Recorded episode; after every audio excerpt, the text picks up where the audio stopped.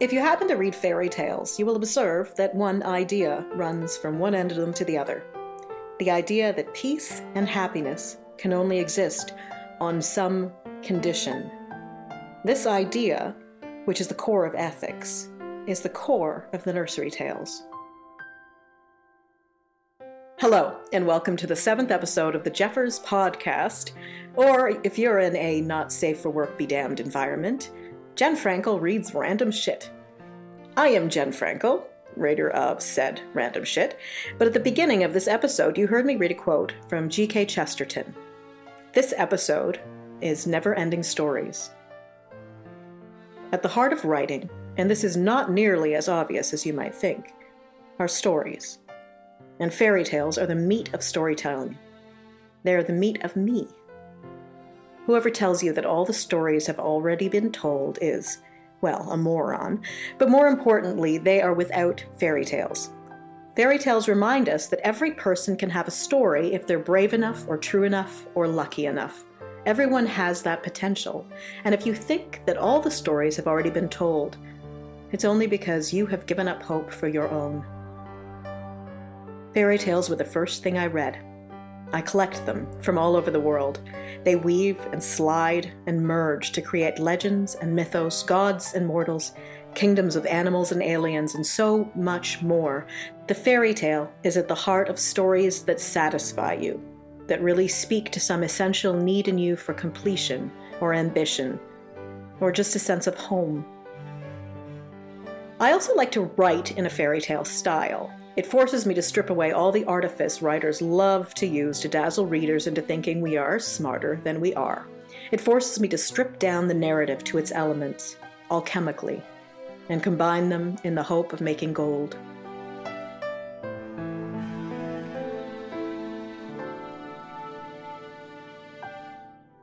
Obsessed by a fairy tale, we spend our lives searching for a magic door and a lost kingdom of peace.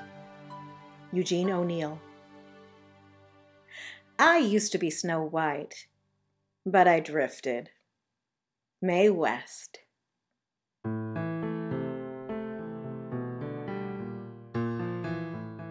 This first story is an excerpt from one of the first fairy tales I ever wrote as a script for a little film at art school. It's called Voices. Once upon a time when the world was young, all was silent because the animals hadn't found their voices. All the animals lived together in one place, eating berries and leaves, and generally minding their own business. Now, one day, the lion became dissatisfied with his diet of berries and leaves. He had strong, sharp teeth, more suited to, well, crunching up sheep and deer than fruit. So the lion went to the spirit of the grove where the animals lived, who was a fairy capable of the most wonderful magic. The fairy could see by the look on the lion's face that he was unhappy, so she asked him what the matter was. Since all the animals could speak in her presence, in her own language, the lion said, Fairy, I am tired of these berries and leaves. See, I have sharp teeth and claws, strong legs for running. I am much more suited to eating sheep and deer than fruit. The fairy nodded sadly and said, It is the way of the new world. And the lion ran off to eat sheep and deer. Now the sheep and deer were sorely afraid when the lion began eating their brothers and cousins, so they went to the fairy too. Fairy, they said, for they too could speak in the presence of the fairy, the lion has gone mad, and he is eating our brothers and cousins. You must protect us. The fairy shook her head sadly and said, it is the way of the new world. And they went away. Soon there began to be fewer sheep and deer in the grove. Lion was a quiet hunter, and he could sneak up behind a deer and kill it with a swipe of his paw before the deer knew he was there. And if another deer saw the lion sneaking up on a brother or cousin, it was helpless to warn him. The sheep and deer went back to the fairy and told her what was happening. Fairy, they said, you told the lion that he could eat the sheep and the deer, but we are defenseless. And since he is a great glutton, soon there will be none of us left. The fairy said, It is the way of the new world. But nonetheless, she called the lion and the sheep and deer together. Lion, said the fairy, I gave you permission to eat the sheep and deer instead of the berries and leaves, but you have become a great glutton, and soon there will be no sheep or deer left. The lion hung his head because he knew the fairy spoke the truth. The fairy said, Since I can't take away the lion's gluttony, and since I can't take away his taste for meat, and since I can't protect the sheep and deer or restrain the lion, I have decided to give each of you a gift. It is called a voice. The animals looked at each other because, although they loved the fairy and always loved to see her magic, they all felt uneasy. They remembered her talk of the new world, and it made them afraid. The voice will not change what you are, said the fairy. It will only change your silence.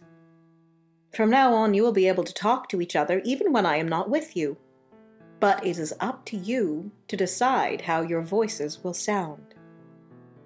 The sheep conferred, then said, We would like a warning voice to tell our friends when they are in danger. It is a good choice, said the fairy, and she gave the sheep a voice called Bleat, and it sounded like Bah! The lion said, I want a voice that sounds like a hurricane, a voice that will sound like a, a thunderclap, so I will feel proud when I hear myself speak. The fairy nodded and said, Your voice will be that, and it will also give warning when you approach the sheep and deer. You must be careful that in your pride you do not scare all of your prey away. So the fairy gave the lion a voice called Roar, and it sounded like a thunderclap rolling over a plain. The deer conferred and said, Fairy, we deer are proud. Silence suits us best. The fairy nodded and said, Your voice shall be as you wish. And she gave the deer a voice called Kidon, which is silent and spoken directly to the heart. The youngest deer waited until all the other animals had returned to their places in the grove, and then she said in her new voice of Kidon, Fairy, what is this new voice really? But the fairy said, It is the way of the new world.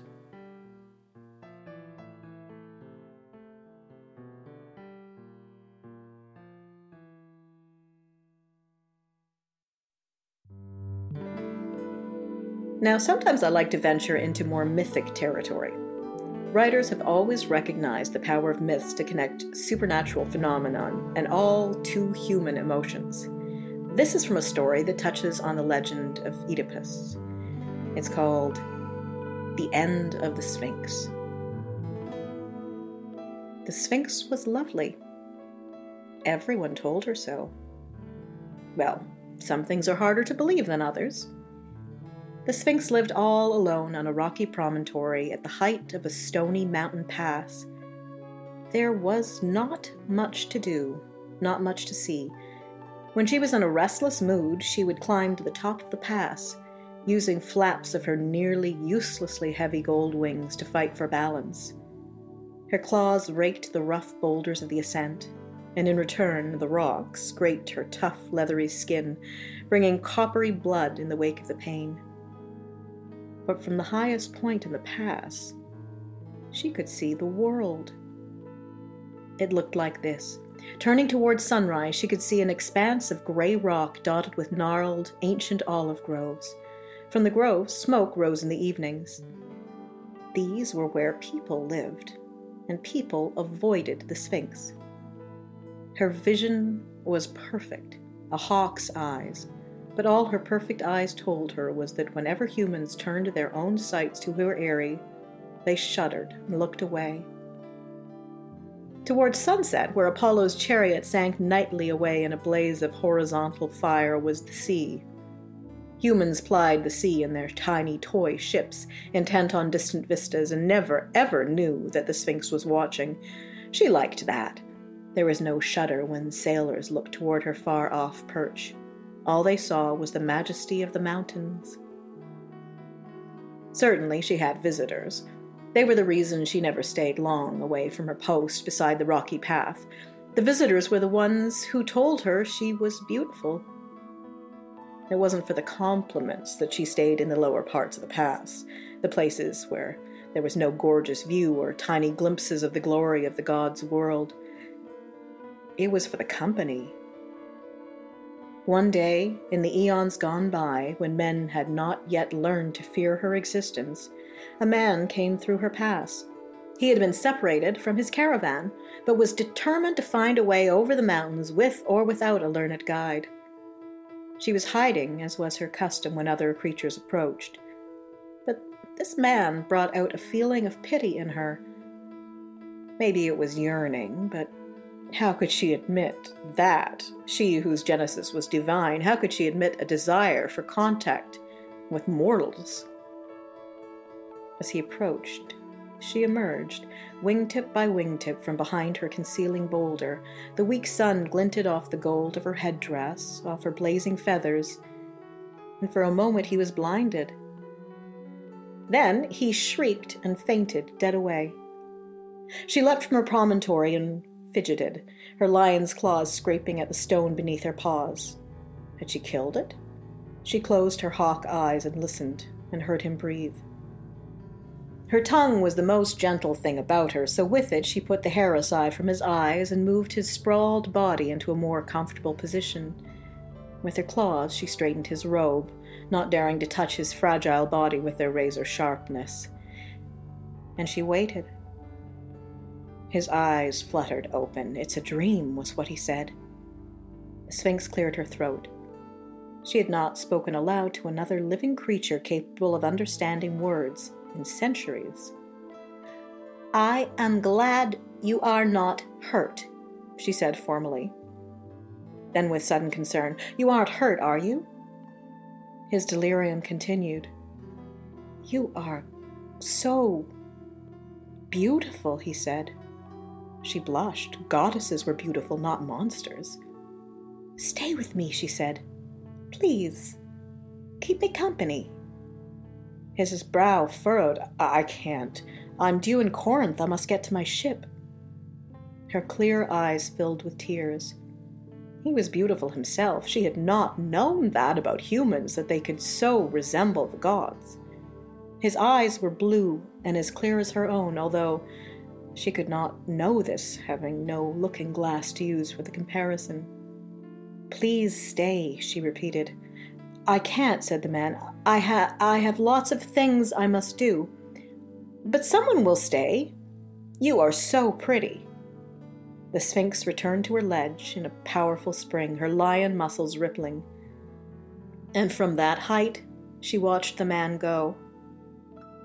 He retreated from her, glancing back over his shoulder again and again until she realized what she might have, what she must have, was terrible beauty. One leap, and she was airborne, just long enough to come down hard on that man's back.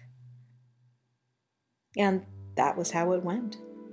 She did not know her legend, that she was supposed to ask a riddle, and that the price of failure was death for the traveler. She just knew that instead of her path being shunned, she was suddenly sought out the gods had done it, Hermes probably, in a fit of malicious humor, had spread the tale. The legend grew that a prize of inestimable value was waiting for the man who could beat the Sphinx at her own game. And because humans are humans, and because men are men, no one considered that the story had one obvious hole in it. Listeners managed on the whole to rationalize away the problem that the Sphinx had nothing to gain in the contest and everything to lose. Certainly, she ate the men she killed. There was little enough food in the pass. She grew sleek, and her skinny body filled out until her down gleamed and her fur shimmered. She was more beautiful than ever. Will you stay? she asked each traveler. I am very lonely. Or, will you take me with you and introduce me to your people? I am nothing to fear. Some ran. They died the quickest. Some backed away slowly, afraid to turn away from her. Sometimes these did themselves in, falling off the path to a crushing death. A few laughed, their bravado and acrid scent to her. Those she ripped to pieces and left for the carrion birds.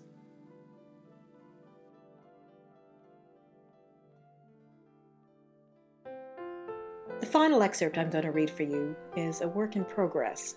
Like the end of the Sphinx, it works with a traditional kind of quest story. But unlike Sphinx, what I'm doing here is not just looking at an old story through the eyes of another participant.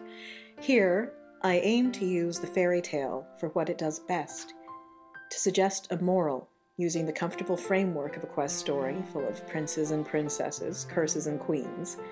By knowing the tropes of the fairy story, I can subvert them where I wish, or use them in new ways to create a new moral framework more in keeping with the central ideas and ideals of my own work.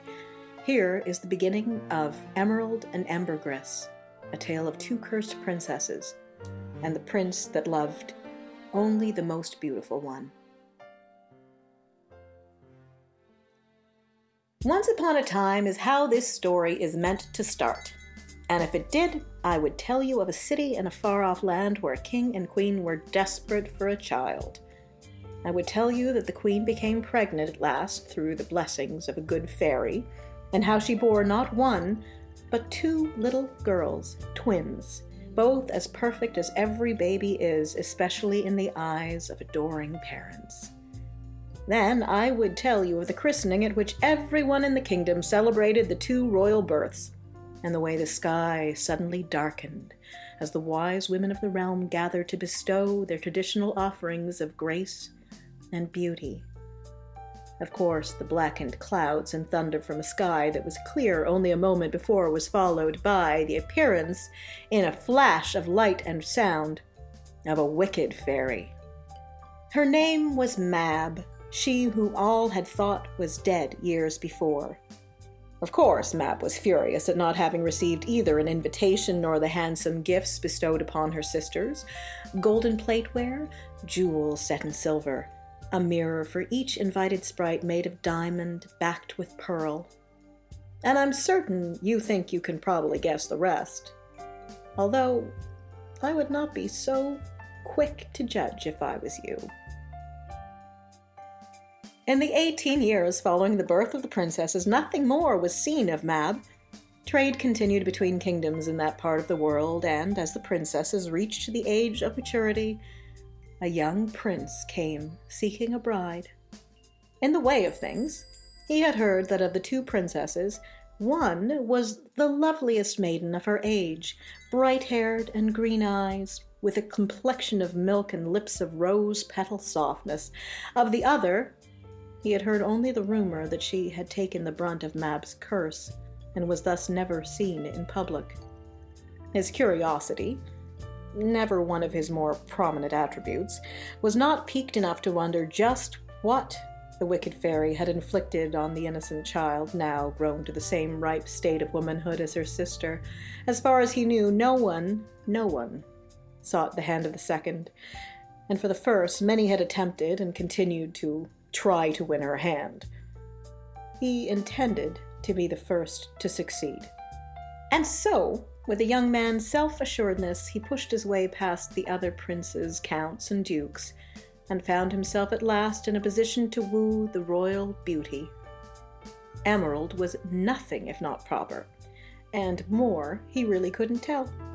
She was cool in the way of beautiful girls, assured of their attractiveness never saying more than she must to answer his studied conversational salvos, nor offering any more than the most polite curiosity about himself.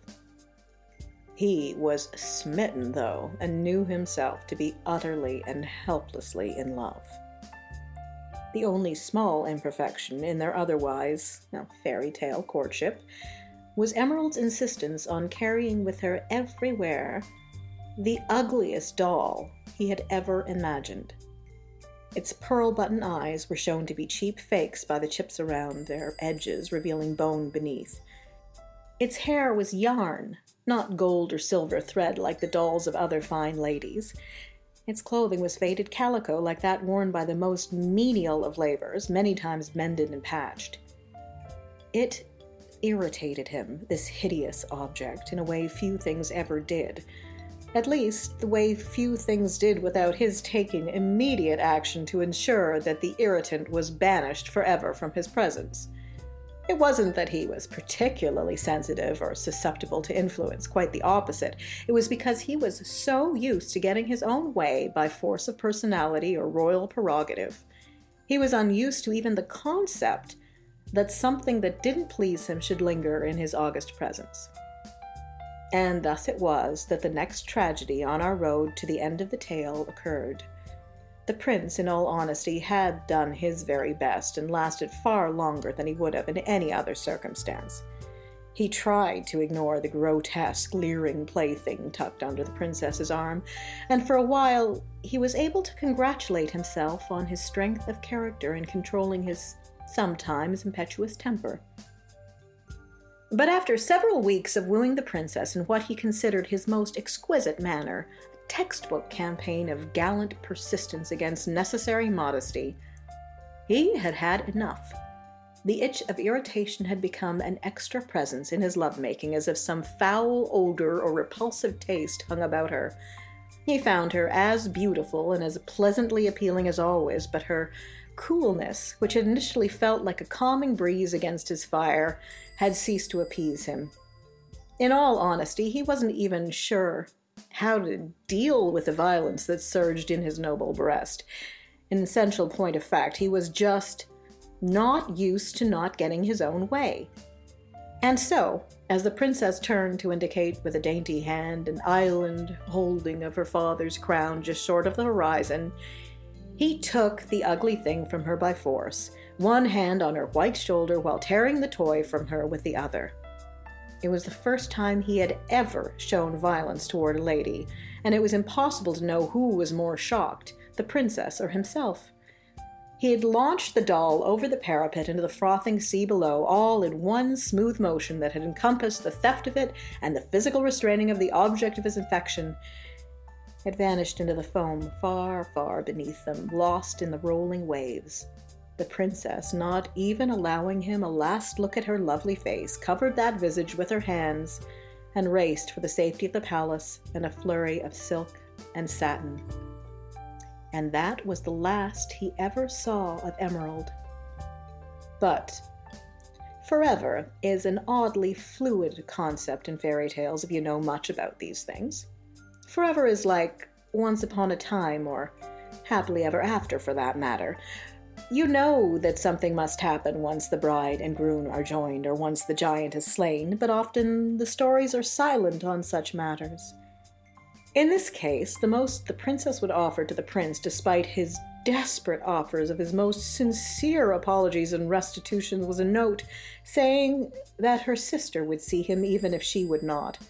For his part, being young and typically human, the forever of his separation from his love emerald was something he was determined to, to defeat, the way he had beaten foes in battle. The forever of the toy's loss was already immaterial to him. His forever, in essence, he held far more vital than Emerald's. No matter how devastated she was by the loss of her doll, his grief had to be greater, must it not? The prince was admittedly not entirely without curiosity when it came to meeting Ambergris, the second princess, whose face, it was said, no one in the palace besides her parents had ever seen. It was a new thing, maybe, this slight pricking of interest. Just what havoc had the wicked fairy's curse wreaked on the innocent twin, now grown to the same state of womanhood as his beloved Emerald? What kind of pitiable creature was she? Surely no princess could be hideous. Fairy tales help us rethink our entrenched beliefs and examine our prejudices. They let us play make believe with our deepest insecurities and our most secret hopes. And if they have the tendency to oversimplify big issues, well, maybe that's just what you need to cut to the heart of a situation. Next time on the Jeffers podcast, I will be exploring. Well, again, I don't know. So suffice to say that for now, you can go to my website, jenfrankel.com, and uh, find me at wattpad.com, username Jen Frankel. You can also read the first novel of my supernatural thriller series, Blood and Magic, there, The Last Rite.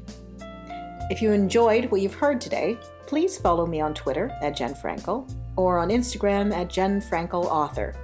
I also write books, and you can find them on your country's Amazon website.